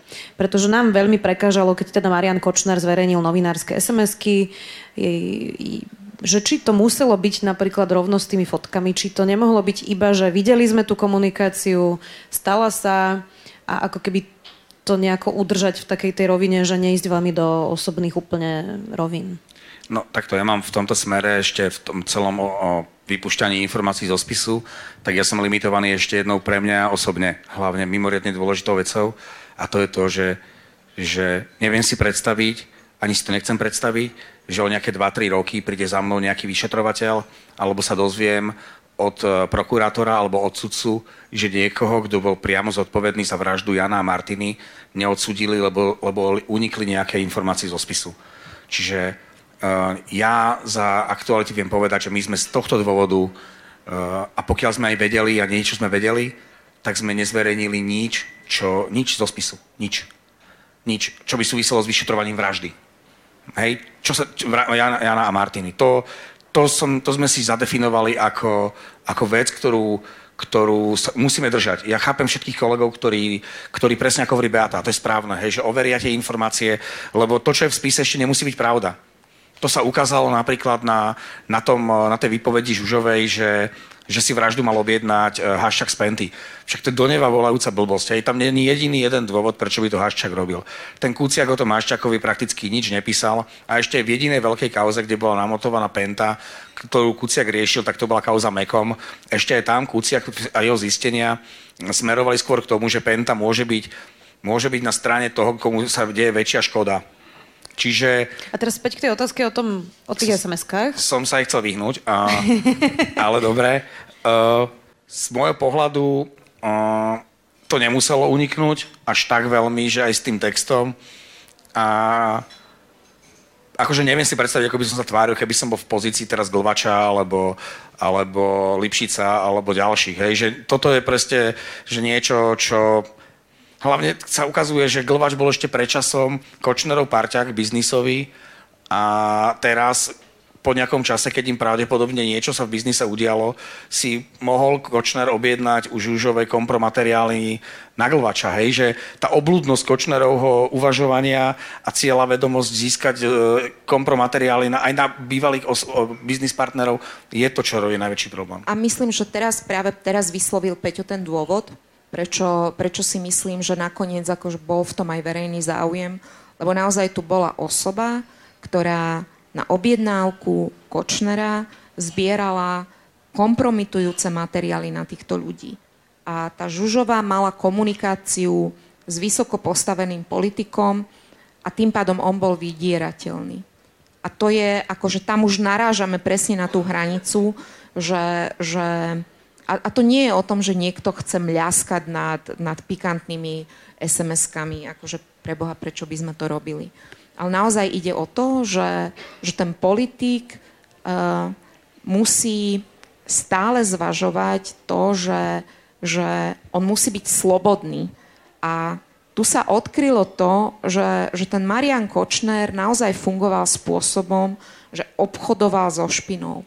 A, a toto bol jeho spôsob prežitia, že ja budem mať informácie a tým pádom budem môcť vydierať ľudí, budem môcť na nich tlačiť. A čo je ešte obludnejšie, že, že on sa takýmto prístupom snažil aj tých novinárov ochočiť. Áno. Jakub sa pýta, či sa zvýšili finančné prostriedky pre investigatívu po dianí z minulého roka. Peťa. Mm, my sme k tomu pristúpili takým Nebolo to vôbec ľahké rozhodnutie, ale prišlo nám zmysluplné. V septembri minulého roku sme spustili taký čiastočný, firewall, teda čiastočný paywall, že ľudia môžu priamo finančne prispieť na investigatívu a to bol z našej strany úplne cieľený uh, krok, aby sme zvýšili peniaze takto všetky peniaze, ktoré sa vyberú týmto spôsobom, idú iba do investigatívy. A takisto je to aj zisk z predaja kníh o Janovi a Martine, ktorú sme, ktorú sme napísali a, a uviedli na trh. Čiže my sme my sme sa snažíme sa získať peniaze navyše na to, aby sme mohli investovať do investigatívy. Ja, ak mám teda správne informácie, vy ste zobrali aj nejakých Jankových študentov, ktorí začínajú u vás praxovať. Tí sú geniálni. To proste ja si totiž pamätám, ako za mnou bol Kuciak niekedy na jeseň 2017 a ja som neznášal, že on, musí, že on robí iba na polovičný úvezok alebo na, čas, na čiastočný a on fúr niečo študoval, hej, že keď už som si myslel, že doštudoval, tak si išiel robiť doktoranta a potom, keď už dorobil si doktoranta, tak mi povedal, že je slúbil ešte na tej škole, že bude učiť a potom ešte prišiel s takým chorým nápadom, že aby sme tam chodili učiť aj s Vagovičom, aj ďalšími a hovorím, že dobre, že ty sa zadrbávaš po škole a potom ešte aj my. Ale slúbil som mu, vtedy to bola zima, niekedy november 2017, že budeme chodiť. A potom, keď ho zavraždili, tak prišli jedného dňa do ško- do, zo školy k nám uh, dve pedagogičky a poprosili nás, že príde teda ten zimný semester, že bude, či, jar, uh, či letný, že bude a že by, že by nás poprosili, keby sme tie Janové, pred, Janové predmety doučili. A ja som prišiel na prvú prednášku a som nemohol, nemal som o čom rozprávať, hej, lebo čo sa tam pripravíte na, pre, na prednášku, keď ste není pripravení poriadne stať pred ľuďmi a ešte pred, pred Janovými študentmi. A potom skončení som povedal, že, že kto má záujem, že, že vyskúšať si to, kúknúť sa k nám, jak to funguje, že, že príďte a zoberiem vás, hej, že všetkých kľudne. A ozvali sa traja z nich, dve baby a jeden chalán a mne sa nič lepšie nemohlo stať, lebo lebo oni sú naozaj geniálni. A ja som strašne rád, že, že nám dali šancu a že ostali pri tej robote napriek tomu, čo sa stalo človeku, ktorého osobne poznali a ktorý bol pre nich vzorom. A, a som rád, že sú u nás a dúfam. Dneska, včera som, dnes som tomu jednému z nich povedal, že on môže odísť od nás z firmy, iba keď ja umriem, alebo keď pôjdem na dôchodok a keď budem odchádzať do iného vydavateľstva, tak musí ísť so mnou, že ho tam nenechám. A on že dobre, dobre, dobre, dobre. Takže Takže áno, ja som veľmi rád, že, že ich máme. Pavol posúva ešte túto tému trochu ďalej a hovorí, že po vražde, ako ochraňovať naše slobodné médiá a ako zachovať a aj financovať investigatívnu žurnalistiku. Čo sa dá teda robiť v tomto sektore BEI? Čo môže nejaký občan alebo niekto, kto tu teraz sedí, ako, ako podporiť? Čítať ich. A, a, a je to tak, že, že po vražde Janka Kuciaka aj my sme vlastne zistili, že ten čitateľský záujem narastol, naše digitálne predplatné, ako neviem presné, presné číslo o koľko, ale naozaj tí ľudia prichádzali k nám a, a viem, že aj to bola taká vlna, že aj samotné firmy sa pýtali, ako by sme mohli vliať nejaké, nejaké peniaze do investigatívy. Ale vždy je dôležité, aby to nebolo v takých vlnách, že, že príde také nadšenie a potom príde obdobie, keď, e, neviem, to médium napíše niečo, čo, s čím sa neviem úplne stotožniť, tak uh, si poviem, že kašlem na vás a idem si čítať uh, niečo, čo píšu to, čo ja, ja si tiež myslím. A, a, čiže, čiže naozaj, že my žijeme vlastne z nášho čitateľa a, a to je jediný spôsob, ako pre to médium, ako si udržať nezávislosť a to vždy Alexej Fulmek, to je jeho taká, taký akože asi mm, jeden z najznámejších bonmotov, že vaša sloboda siaha potiaľ, potiaľ, pokiaľ si viete naozaj na, na svoje fungovanie zarobiť. A zároveň to je aj, aj to, to najlepšie hodnotenie od toho čitateľa. Samozrejme, že, že, že máte aj čitateľov, ktorí chodia povedzme na sme, ako ja sa im aj čudujem, lebo v tých diskusiách, keď si občas mám čas a, a tak mazochisticky si to idem prečítať a, a proste Eh, že naozaj eh, nadávajú, že, že vy ste proste strašne neobjektívni, už sem nikdy neprídem. Čiže niekto, niekto si predpláca tie médiá, alebo chce byť naštvaný a, a proste akože, že potrebuje ten adrenalín asi. Ale myslím si, že, že veľká časť čitateľov chápe, že, že k tomu, aby mohli robiť dobré a informované rozhodnutia, že im nestačí čítať eh, proste nejaký, nejaký konšpiračný časopis, ktorý omiela dookola vyhlásenia, že, že neviem, že krajinu má tu podchytenú George Soros, lebo ako mu to pomôže v rozhodovaní? MS sa pýta, že ako sa zmenila naša pracovná každodennosť po tejto udalosti, že či pretrvajú tieto zmeny alebo sa utriasli Peťo, tak teba sa to opýtam, poviem ti moje hodnotenie, že, že sa ti nikto nevie dovolať a máš veľmi málo času. Dobre to hodnotím? Áno, mám veľmi málo času, ale, ale zase všetok čas, ktorý investujem do práce, tak ho investujem s plným vedomím, že, že musím to urobiť najlepšie, ako to viem. A, a to je asi to najdôležitejšie, že ja som nikdy nejak robotu neflakal, nikdy som nemal pocit, že robím málo, ale dnes mám pocit, že, že nad viacerými rozhodnutiami uvažujem viac, že som menej emotívny, aj keď tento týždeň je toho naozaj tam mňa tak strašne veľa, že, že už sa správam ako keby som bol v mužskom prechode. A, ale je toho neskutočne veľa, proste toho je tak strašne veľa, že už som niekedy podraždený na veci, ktoré by som hrávo zvládol hlavou zadnou pred rokom a usmieval by som sa na tým. Ale neviem, či robím veľa. Viem, že robím s väčším odhodlaním, ale že či robím veľa, to neviem. Hej. Že myslím si, že ešte stále mám kapacitu, aj keď niektorí moji kolegovia si myslí, že, že to preháňam. Ale mám aj voľný čas, aby som zase nevyzeral ako nejaký múkel, ktorý príde ráno o 6 do roboty a odchádza o 9 večer. Nie, ja mám mám aj voľný čas a som, som rád, že ho môžem tráviť aj iným spôsobom, ako je práca a po skončení tohto voľného času niekedy okolo 8. po 9. znovu pracujem večer. Aj však. Bej, zmenilo sa nejako práca redaktorov v denníku SME? Myslím si, že, že ten proces e, sa nezmenil, ale čo sa zmenilo je, že od dňa vraždy vlastne my máme pocit, ako keby, a to aj Peťo opisoval, že ako keby sme boli v jednom veľkom kolobehu, lebo, lebo naozaj po tej vražde sa stali najzásadnejšie zmeny v tejto spoločnosti. Ak si uvedomíme, že, že pred dvoma rokmi predstava, že Robert Fico by odstúpil, bola nereálna. A to sa udialo. Robert Fico uh, nie je premiérom tejto krajiny. Robert Kaliňák nie je ministrom vnútra tejto krajiny. A všetky tieto udalosti, všetky koaličné krízy, či už umelé alebo skutočné, ktoré vyvolávala Andrej Danko, alebo, a, a to všetko pre, toho, pre tie redakcie znamená e, väčšie nasadenie, lebo, lebo človek to musí vyhodnocovať a, a ja už vidím proste na, na, na svojich redaktoroch, že, že, že v tomto štádiu, že cítiť naozaj takú tú únavu a že, že myslia na to, že kedy budeme mať také troška pokojnejšie obdobie. Uhorku, hej? Ale, ale to, to zatiaľ vlastne ani, ani im to nevieme slúbiť. Že, že proste jediné, čo im vieme slúbiť, že, že táto spoločnosť bude ešte určitú dobu v takom zvláštnom rozkole a bude sa rozhodovať, že, že čo s ňou bude. A vždy, keď toto sa deje, tak to je nesmierný tlak na tých novinárov, lebo, lebo ty sa musíš rozhodovať, že, že teraz nakoľko budem entuziasticky pokrývať nejakého prezidentského kandidáta, nakoľko dám priestor v novinách tomu alebo tomu kandidátovi, alebo tejto alebo tejto vznikajúcej politickej strane. A to je, to je všetko proste tlak. A ešte k jednej veci, že zmenilo sa aj to, že asi viac rozmýšľame nad tým, že čo, čo sa potenciálne môže stať. To, čo som povedala na začiatku, že, že asi aj s Peťom, že, že sme mali pocit, že veď budú na nás kričať a budú na nás útočiť, ale asi to je najhoršie, čo sa nám môže stať. Alebo, neviem, 52 otvorených súdnych sporov, ktoré má denník SME, že tak asi to je to najhoršie, čo, čo nám hrozí. A potom sme, dozvedeli, to, potom sme sa dozvedeli, že nie.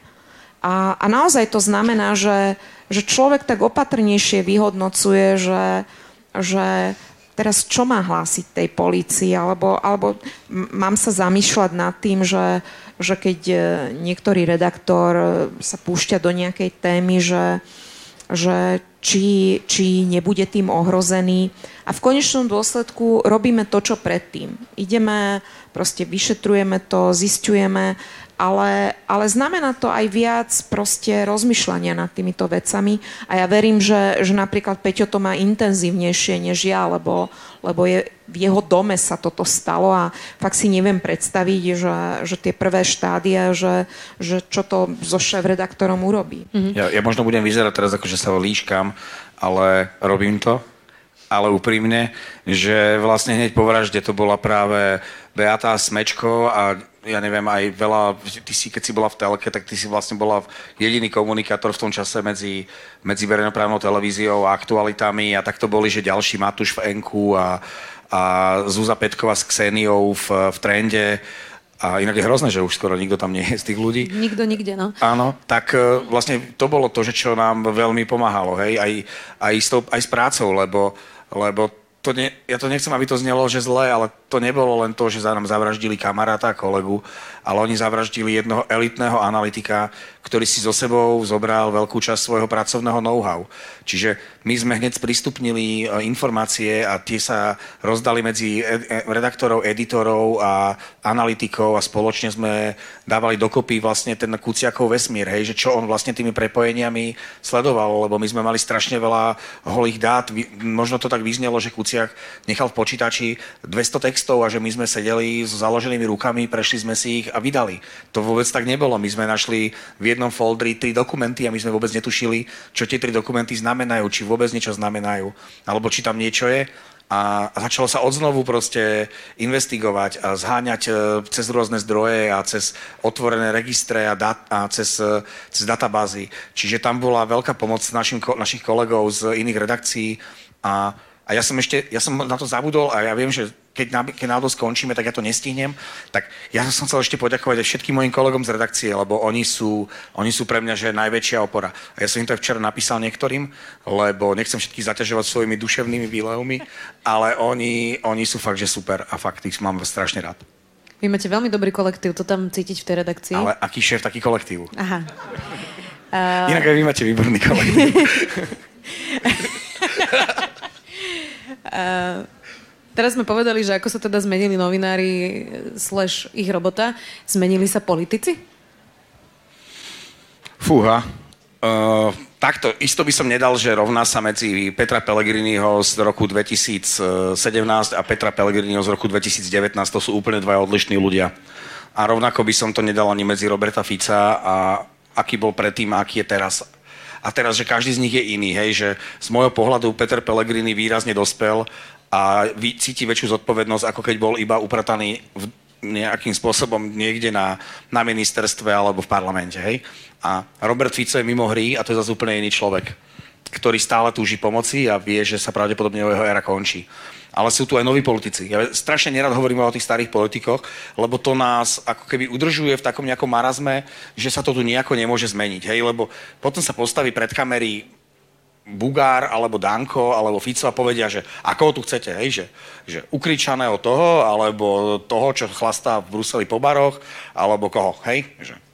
A ja teraz nechcem robiť kampaň žiadnej politickej strane, ale bola by to veľká chyba, keby sme sa pri, pri uvažovaní nad tým, že akú máme, aký máme politikov na Slovensku, aby sme sa fokusovali iba na tie staré známe tváre, ktoré máme často uh, vy, zobrazené, alebo často sa nám spájajú s nejakou negatívnou skúsenosťou a s kauzami. Lebo naozaj nie je veľa politikov na Slovensku, ktorí by neboli spájani s nejakou väčšou alebo menšou kauzou.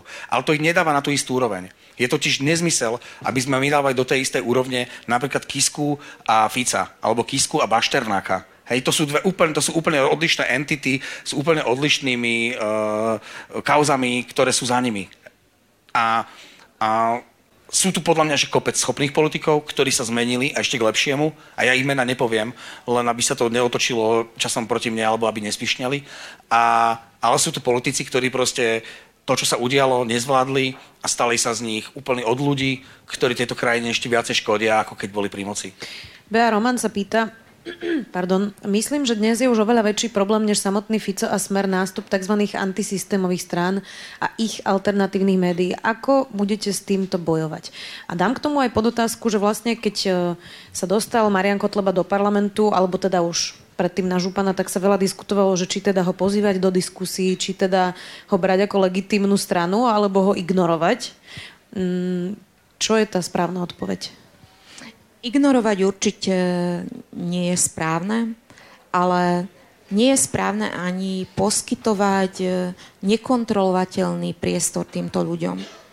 A je správne normálne si robiť svoju prácu a ja som naozaj posledné roky ja naozaj počúvam všelijaké úvahy, že či by sa novinári nemali zmeniť v tom, aby, aby písali jednoduchším jazykom, možno občas emotívnejším, aby sa priblížili, neviem, voličom Kotlebu a že či by sme sa nemali akože s tými voličmi rozprávať ich jazykom, ale ja neviem, čo to znamená.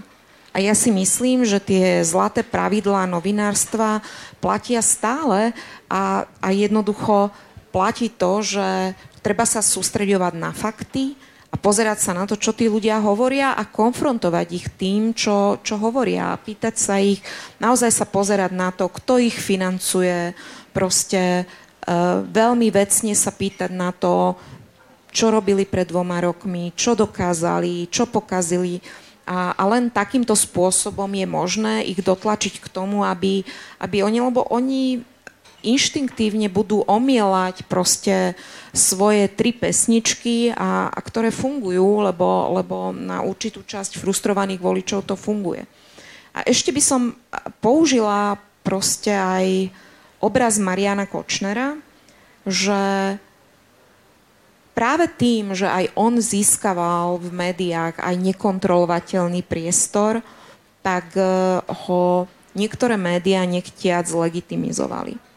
A toto nás privádza naspäť a ja som to chcela vlastne povedať, keď sme sa rozprávali o tom, že či sa zmenila naša práca, že bola by to uh, strašná premárnená uh, príležitosť, ak by sme nad tým minulým rokom prešli bez toho, aby naozaj tí novinári e, prešli aj nejakou sebareflexiou.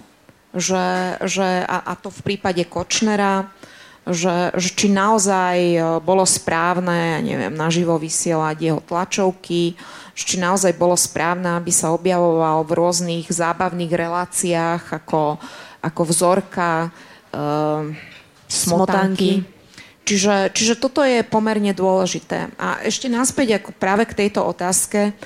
Uh, to je aj nová skúsenosť a, a naozaj, že veľmi, veľmi zodpovedne sa snažíme rozmýšľať nad, nad každým takým kandidátom alebo každým takým prípadom. A, a, a je to tak, že, že my sami v tom občas tápeme, že akým priestor im poskytovať ale, ale je to naša zodpovednosť, aby proste sme tých ľudí dokázali konfrontovať s faktami. A to je potom podstata tej novinárskej práce, myslím. Je taká prúpovidka, že či to nie je hrať karty s obsom niekedy.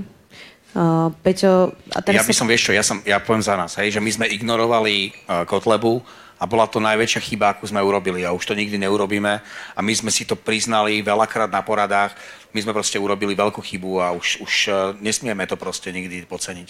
Ešte je tu jedna otázka, ktorá je asi skôr na teba, e, Peťo. Jakub sa pýta, či nemáš pocit, že aj niektoré opozičné strany farizejsky využili uh, Jan, smrť Jana, Jana a Martiny. Farizejsky zneužili. No tak takto, akože asi nechcem povedať, že farizejsky zneužili, ale myslím si, že aj, aj viaceré opozičné strany si, si pomohli alebo chceli pomôcť tým, aby získali väčšiu pozornosť. Aby získali väčšiu pozornosť v tom období, keď zavraždili Jana a Martinu. A, a pravda je, že som im to aj vytkol, hej, že niektorým som to vytkol. Takisto som, ako som vytkol napríklad, ako som napríklad vytkol uh, Kaliňakovi, keď opakovane klamal, že som v tom vyšetrovacom týme. Akorát kým tí opoziční politici aspoň, mali aspoň snahu reflektovať na to, čo som im napísal, tak eh, Kaliňak mi sa mi ospravedlnil a o dve minúty ma, ma za zverejne označil za člena vyšetrovacieho týmu. Čiže len ja neviem, že či sa to dalo úplne obísť, hej? Neviem to, ne, neviem to pomenovať. Akože podľa mňa... Že je, tak silná bola tá téma, že sa nedalo ju... Tá, tá, tá téma bola mm-hmm. tak silná, že ju riešili ľudia, ktorí, ktorí médiá dlhodobo nesledovali že to bola téma v školách, na základných, na stredných, proste to sa šírilo spoločnosťou. Ja to nechcem prehodnocovať, lebo ja som osobne citovo zainteresovaný, ale my sme naozaj, že v tej, tej chvíli som išiel po ulici a mne sa prihovárali ľudia, ktorí ma nemali dôvod od niekiaľ poznať, len vtedy som bol častejšie na obraze aj na fotkách ako inokedy a mne, mne, podpor, mne vyjadrovali podporu a, a plakali a ja som stál na tom pochode, na ktoromkoľvek, na tej demonstrácii, ja som to volal spomienková udalosť a pri nás sa tam zastavovali ľudia a my sme tam plakali s cudzími ľuďmi. To bolo niečo tak nesmierne silné, že, že nedalo sa to podľa mňa, že tie politické strany by to ignorovali. A, a možno ja by som dodala jednu vec, že to bola jedna z tých najväčších víziev, že ako pracovať s tou vraždou aj, aj v rámci medzi nami novinármi, aby sme to neprepálili. A myslím, že, že Peťo to mal ešte ťažšie, že, že neurobiť e, z toho Janka a Martiny PR produkt, a nepoužívať ich vždy aj v situáciách, kde, kde to nie je ani vhodné a, a nie je v tom ani, že autentická, nie je v tom autentická väzba. A, a myslím si, že, že my ako médiá sme to zvládli, ale zároveň si myslím, že, že tým, že nebola porovnateľná skúsenosť predtým, takže boli určité, určite momenty, keď, keď kadekto uletel v tomto. A naozaj my to cítime teraz, keď, keď je výročie vlastne akože tejto strašnej vraždy, že, že, a my sme sa o tom aj s Peťom rozprávali, že máme pocit, že vlastne už rok opakujeme veľmi podobné veci. A ja som sa tiež zamýšľala, keď, keď som písala vlastne svoj zajtrajší stĺpček, že, že čo viem ešte o tej vražde povedať, čo som ne, nepovedala a že, že dokedy to bude vlastne v nás také emotívne. A potom som dospela k tomu, že, že vlastne asi pri, prichádza to nové štádium, keď sa budeme pozerať na to, že, že vlastne nakoľko tá spoločnosť pracovala s tým všetkým, čo sa udialo a že, že nakoľko splňame všetky tie, tie veľké heslá a tie sluby, ktoré sme si dávali a že, že možno príde aj čas, keď, keď naozaj e, nebudeme, nebudeme pociťovať tú potrebu každý deň hovoriť o tej vražde, lebo možno, a, a teda myslím si, že nie je prehnané povedať, že neprešiel deň, keď by toto nebolo spomenuté. Hm. Ja by som ešte možno jednu drobnosť. No, ja nechcem fokusovať pozornosť na nás alebo na mňa, ale my sme reálne sme prvé týždne po vražde vôbec nekomentovali politickú situáciu na Slovensku lebo v nás bolo toľko zlostí a toľko smutku, že sme si to proste nechceli dovoliť. A ja si pamätám, že som po nejakých asi dvoch, troch týždňoch, štyroch plus minus som napísal komentár, kde som, kde som sa nie že neudržal, ale stále som si myslel, že bol oficový a vtedy mi napísal Rado Choleva, že, že, tak, že, to, že držal si sa a že toto si mu teraz že dal, hej.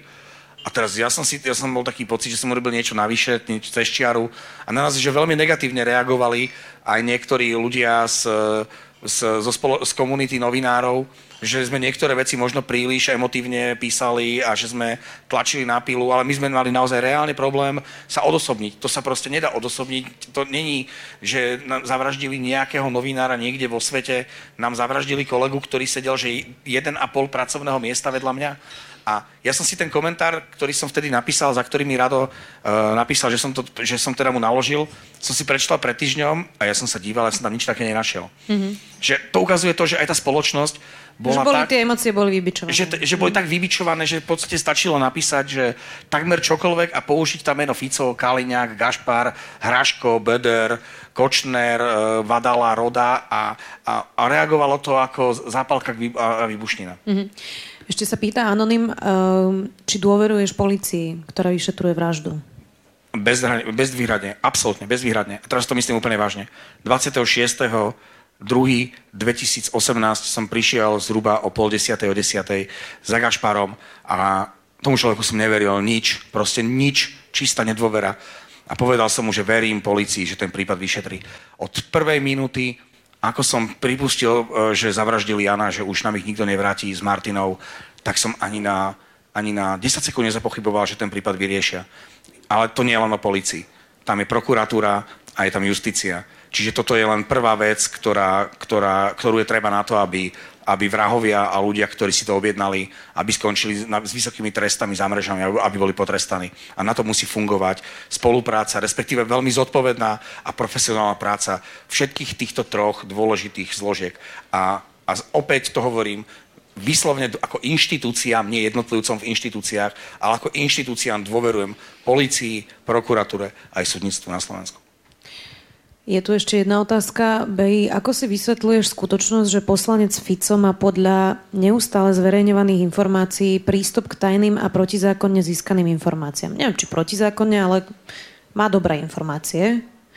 Um, to je kvôli tomu, čo som už spomínala, že toto sú úniky informácií, kvôli ktorým by Pelegrini sa mal strhávať zo sna a nie, nie kvôli tomu, že, že médiá prinášajú niektoré informácie.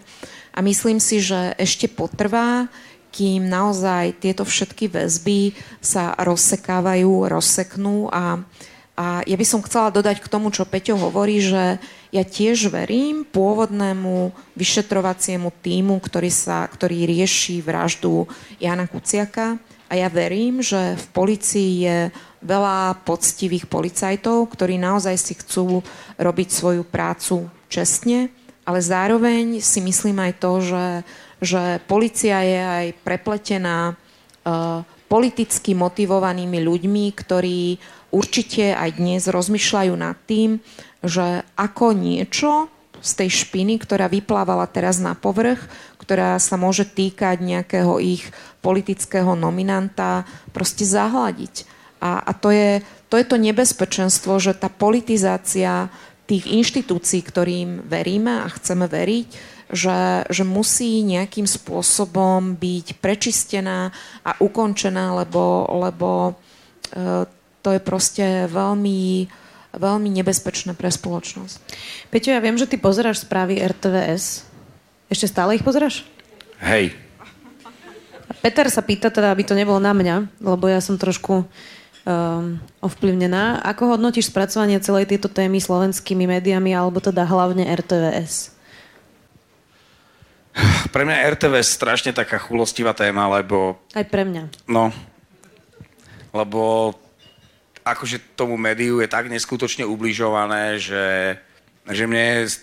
Ja by som mohol byť že šťastný aj s Beatou, by sme mohli byť šťastní, ak Maďari v Kukurici, že nám RTV dala takých schopných ľudí. Ježiš, ty si, Ty si... ja, ja som etnická Maďarka. Tak, dobre, tak akože, tak by sme mohli byť šťastní ako Eskimak na Severnom pole. To už nie je také vtipné.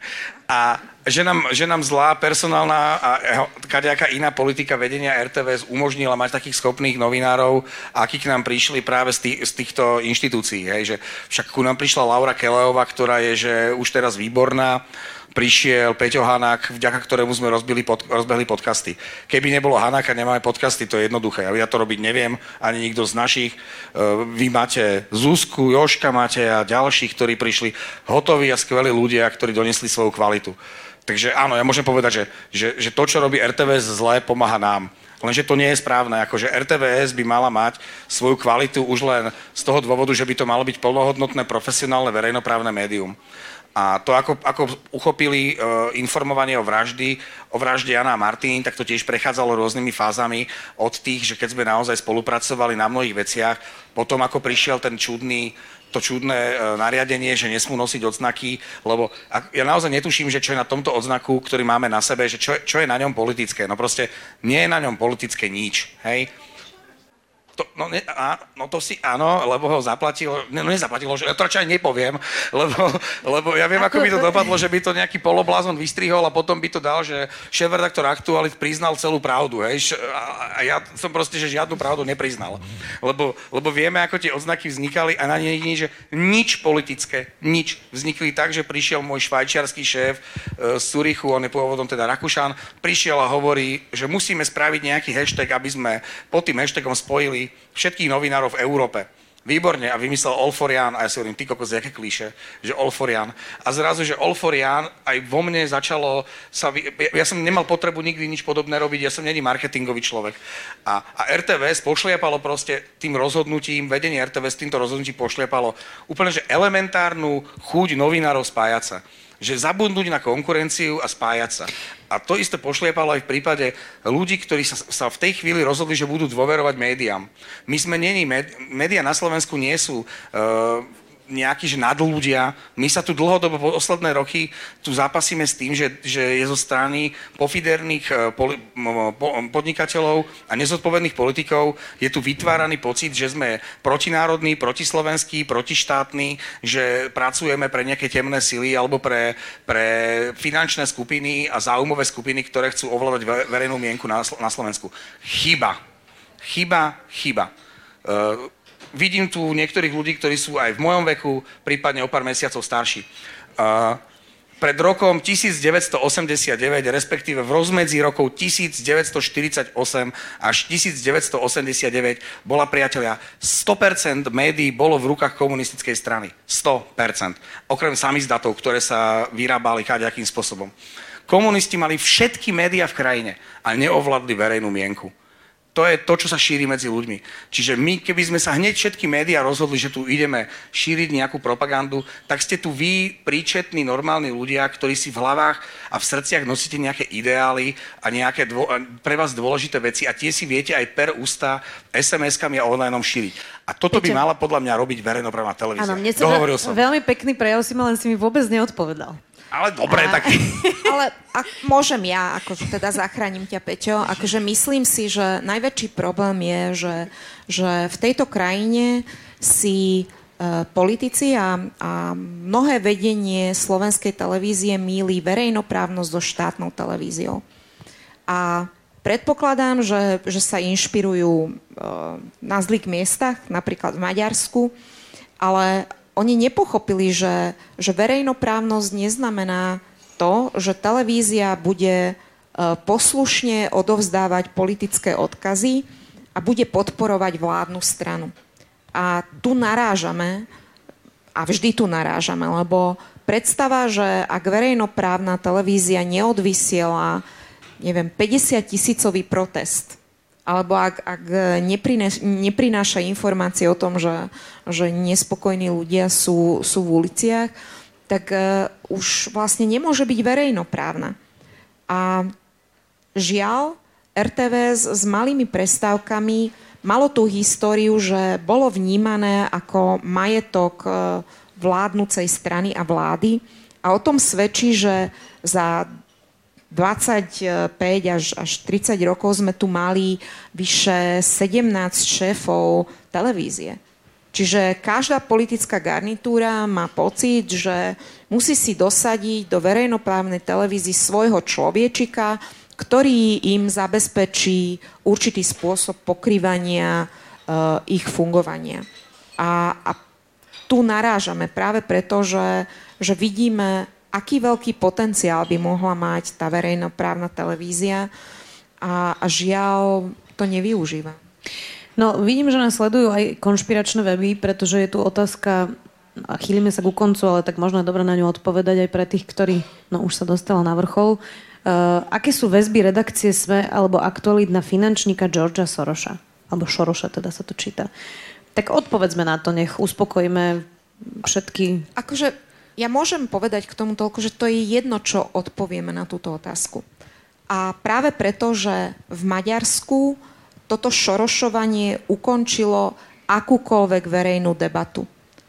Na informáciu, že Freedom House degradovalo Maďarsko ako krajinu, že už nie je de- demokratická krajina, Viktor Orbán odpovedal jednou vetou, ale urobila to organizácia platená Šorošom on odpovedá na akúkoľvek otázku, čo sa týka toho, že jeho rodina je jedna z najbohatších v Maďarsku. Orbánova teraz nie Orbánova rodina, ktorá po, on, on pochádza z malej dedinky. A odpovedá na to, píšete to alebo pýtate sa preto, že vás platí Šoroš.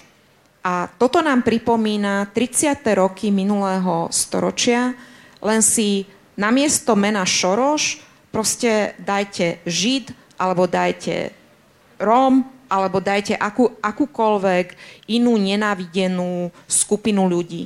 A tu sa končí každá diskusia, pretože, pretože už len sa pustiť do takejto diskusie znamená, že pripúšťate, že, že môže na tom byť nejaká pravda a vy sa tu teraz vykrúcate, že, že to pravda nie je.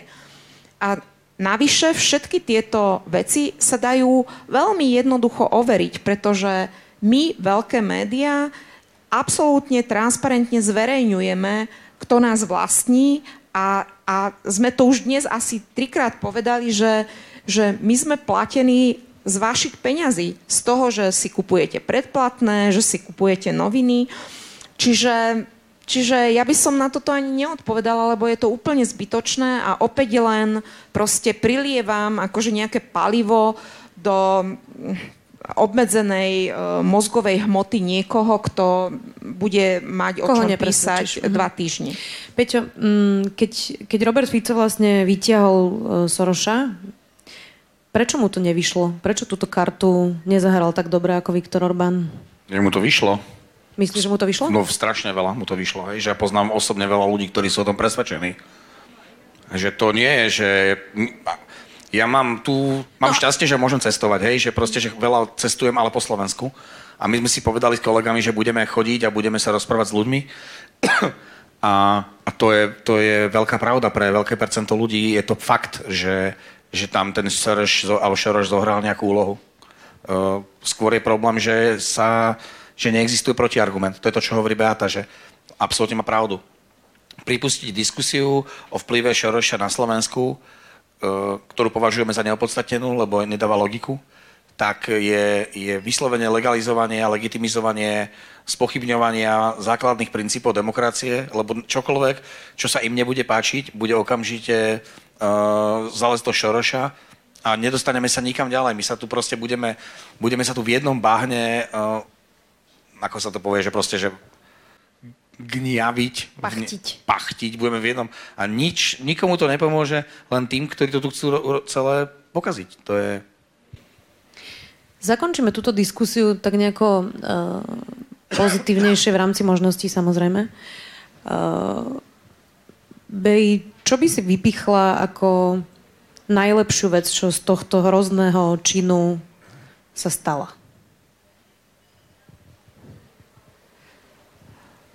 To, že ľudia na Slovensku nie sú apatickí. Ja, ja si pamätám ten moment, uh, keď uh, prišiel prvý uh, veľký protest. To bolo také spomienkové stretnutie na Jána a sme stáli na tom námestí a, a pozvali aj novinárov, aby, aby sa prihovorili ľuďom. A keď som sa fakt pozerala na to námestie, zrazu som si uvedomovala, že, že existuje tu obrovské množstvo ľudí, ktorí, ktorým na tom záleží. Ktorí proste si nepovedali, že, že akože volič tu nemá slovo, nepovedali si, že aj tak je všetko dopredu rozhodnuté, nepovedali si, že je to márne, ale proste vyjadrili svoj názor. A je to, je to o tom, že, že si uvedomili, že, že čo to znamená akože mať na svojej strane demokraciu a že okolko vecí môžeme prísť a že naozaj o tú demokraciu môžeme prísť úplne demokratickým spôsobom, pretože nám tú krajinu môžu prednosom uniesť ľudia, ktorí postupne budú rozkladať tie najdôležitejšie inštitúcie a, a budú nás presviečať, že, že stačí, ako keď e, proste budeme z mesiaca na mesiac prežívať a že, že sme ako keby odsúdení stále na voľbu menšieho zla že, že stále nás niekto ohrozuje a že stabilita je to najlepšie, čo tu môžeme mať. A zrazu uh, proste som si uvedomila, že, že nie je to tak a, a že tí ľudia pochopili, že, že sa to láme. Že naozaj sme na tej kryžovatke a že to majú v rukách a že môžu spolu rozhodovať o tom, či chceme byť mafiánsky štát, alebo či naozaj chceme patriť ako k tomu najlepšiemu, čo, čo Európa alebo demokratické systémy proste vytvorili. Peťo, ja nechcem byť Vilo rozboril, ale uh, chcela by som to zakončiť uh, tak ľudsky nejakou spomienkou na Jana a Martinu. Vy ste teraz písali aj knižku o tom. Uh, skús tak nejako zaspomínať, aby sme si teda ich aj pripomenuli niečo milé. Prepač mi to teda, mrzí ma to, ale... Ja neviem vôbec. Ja nemám, ja nemám žiadnu, nemám žiadne to pozitívne, čo by tá vražda priniesla pre spoločnosť, lebo ja tam vidím len to, to všetko zlé. A ja mám na Jana množstvo spomienok a 90% z nich je s krčmi a tie by sa asi nemali takto verejne rozprávať a ten 10% je, je nudných. Takže pre mňa bol Jano Kuciak e, človekom, ktorý bol ktorý bol nesmierne skromný a to, to není proste fráza, hej, to je, on, my sme mali takú, on ma zabije ten človek, keď to poviem, tak budem to hovoriť ako rozprávku, že bola raz taká budova, v ktorej sídlila jedna redakcia a dole bola, že najhoršia tackareň na svete. A nikto tam už nechcel chodiť z tej redakcie. Iba taký jeden analytik tam furt chodil jesť a raz tak asi stýkrát, keď išiel s tým jedlom, v tom, ani sa tam nenajedol a ho niesol v takej tej plastovej doze. prišiel s tým do tej, do tej kuchynky, proste tej, v tej nemenovanej budove neexistujúcej rozprávkovej a prišiel za ním jeho ne, rozprávkový šéf a hovorí mu, že rozprávkový šéf, tom je dobre, a hovorí mu, že preboha, že tebe chutí to jedlo z tej reštaurácie? A on že, nie, prečo? A že prečo tam chodíš? Že, no, aby som mal čas robiť. On si bral to jedlo, ktoré mu nechutilo, len preto, aby a stálo málo peňazí, len preto, aby aby mohol ten čas práci venovať práci. A ešte mám na ňo jednu takú spomienku, na ktorú nikdy nezabudnem. Ja som to veľakrát hovoril a je to naozaj, že obraz Jana Kuciaka. On za mnou prišiel v júli alebo v júni 2017 a hovorí mi, že ho chce kúpiť konkurencia, jeden týždenník a že mu ponúkajú dvakrát väčší plát, ako má u nás. Mal 26 rokov a ja mu hovorím, že čo sa zbláznil, že v tvojom veku nemôžeš mať dvakrát väčší plat. Že to si nezaslúžiš, si ešte mladý, a navyše ešte, ešte nemôže tam ísť robiť, čak ešte musíme spolu robiť. A on hovorí, no dobre, však ja by som aj ostal. A hovorím, že a čo chceš teda? A on, že by chcel ešte jedného analytika a že by chcel aspoň o 200 eur pridať. Hej, to, ne, to nebol dvojnásobok. To bolo, že chcel by o 200 eur pridať. A hovorí, že ktorého analytika by si chcel? A on, že chcel by som Adama Valčeka. Hovorím, dobre, a teraz, že naozaj. A on, že, že on to keď nie Adama, tak potom tohto. Martina Turčeka. A Martin bol v tom čase v Amerike, tak sme sa s Martinom dohodli a Martin povedal, že príde. A ja taký spokojný v decembri hovorím Janovi, že kokos budeš mať Turčeka, že od, januára, od januára začínate spolu robiť. A Jano mi hovorí, že hej, ale vieš, ty si mi stále ešte nezvyšil ten plat. A ja som si pozrel a ja som mu v júni som posielal na HR, na naše personálne, že, že e-mail, že zvýšte Janovi Kuciakovi o 200 eur plat a ja som ho neodoslal, som ho zabudol odoslať, bol v neodoslanej pošte a Jano až v decembri, keď som mu vybavil Turčeka, prišiel za mnou s tým, že som mu zavodol zvyšiť ten plat. Tie peniaze sme mu samozrejme všetky vy, vyrovnali. Ja chcem len na týchto príkladoch ukázať, že, že to bol fakt chalan, ktorý to nerobil ani pre prachy, ani pre slávu, ani pre žiadne z tých takých tých hodnot, ktoré sú pre ľudí a aj pre ľudí, pre ľudí, ktorí robia takúto prácu niekedy motiváciou. Hej. Pre Jana to motivácia nebola a o, jeho naozaj zavraždili pre tie hodnoty, o ktorých, o, pre ktoré žil a pre ktoré robil svoju prácu. On to, on to robil naozaj úprimne. Peťo, ďakujem ti veľmi pekne. Viem, že to nie je ľahké pre teba. Šéf-redaktor aktuály Peter Bardy bol dnes hosťom. Ďakujem vám všetkým. Ďakujem za pozvanie. A diskutovala aj Beata Balogová, šéf-redaktorka denníka SME. Ďakujem veľmi pekne. Moje meno je Zuzana Kovačič-Hanzelová. E, kto nás nestihol sledovať a pozrie si na zo záznamu, vidie to určite ako špeciálny podcast. Ďakujeme všetkým, že ste prišli. Určite tu aj chvíľu pobudneme ešte, môžete sa porozprávať s našimi hostiami aj neformálne. Ďakujeme ešte raz, majte sa pekne.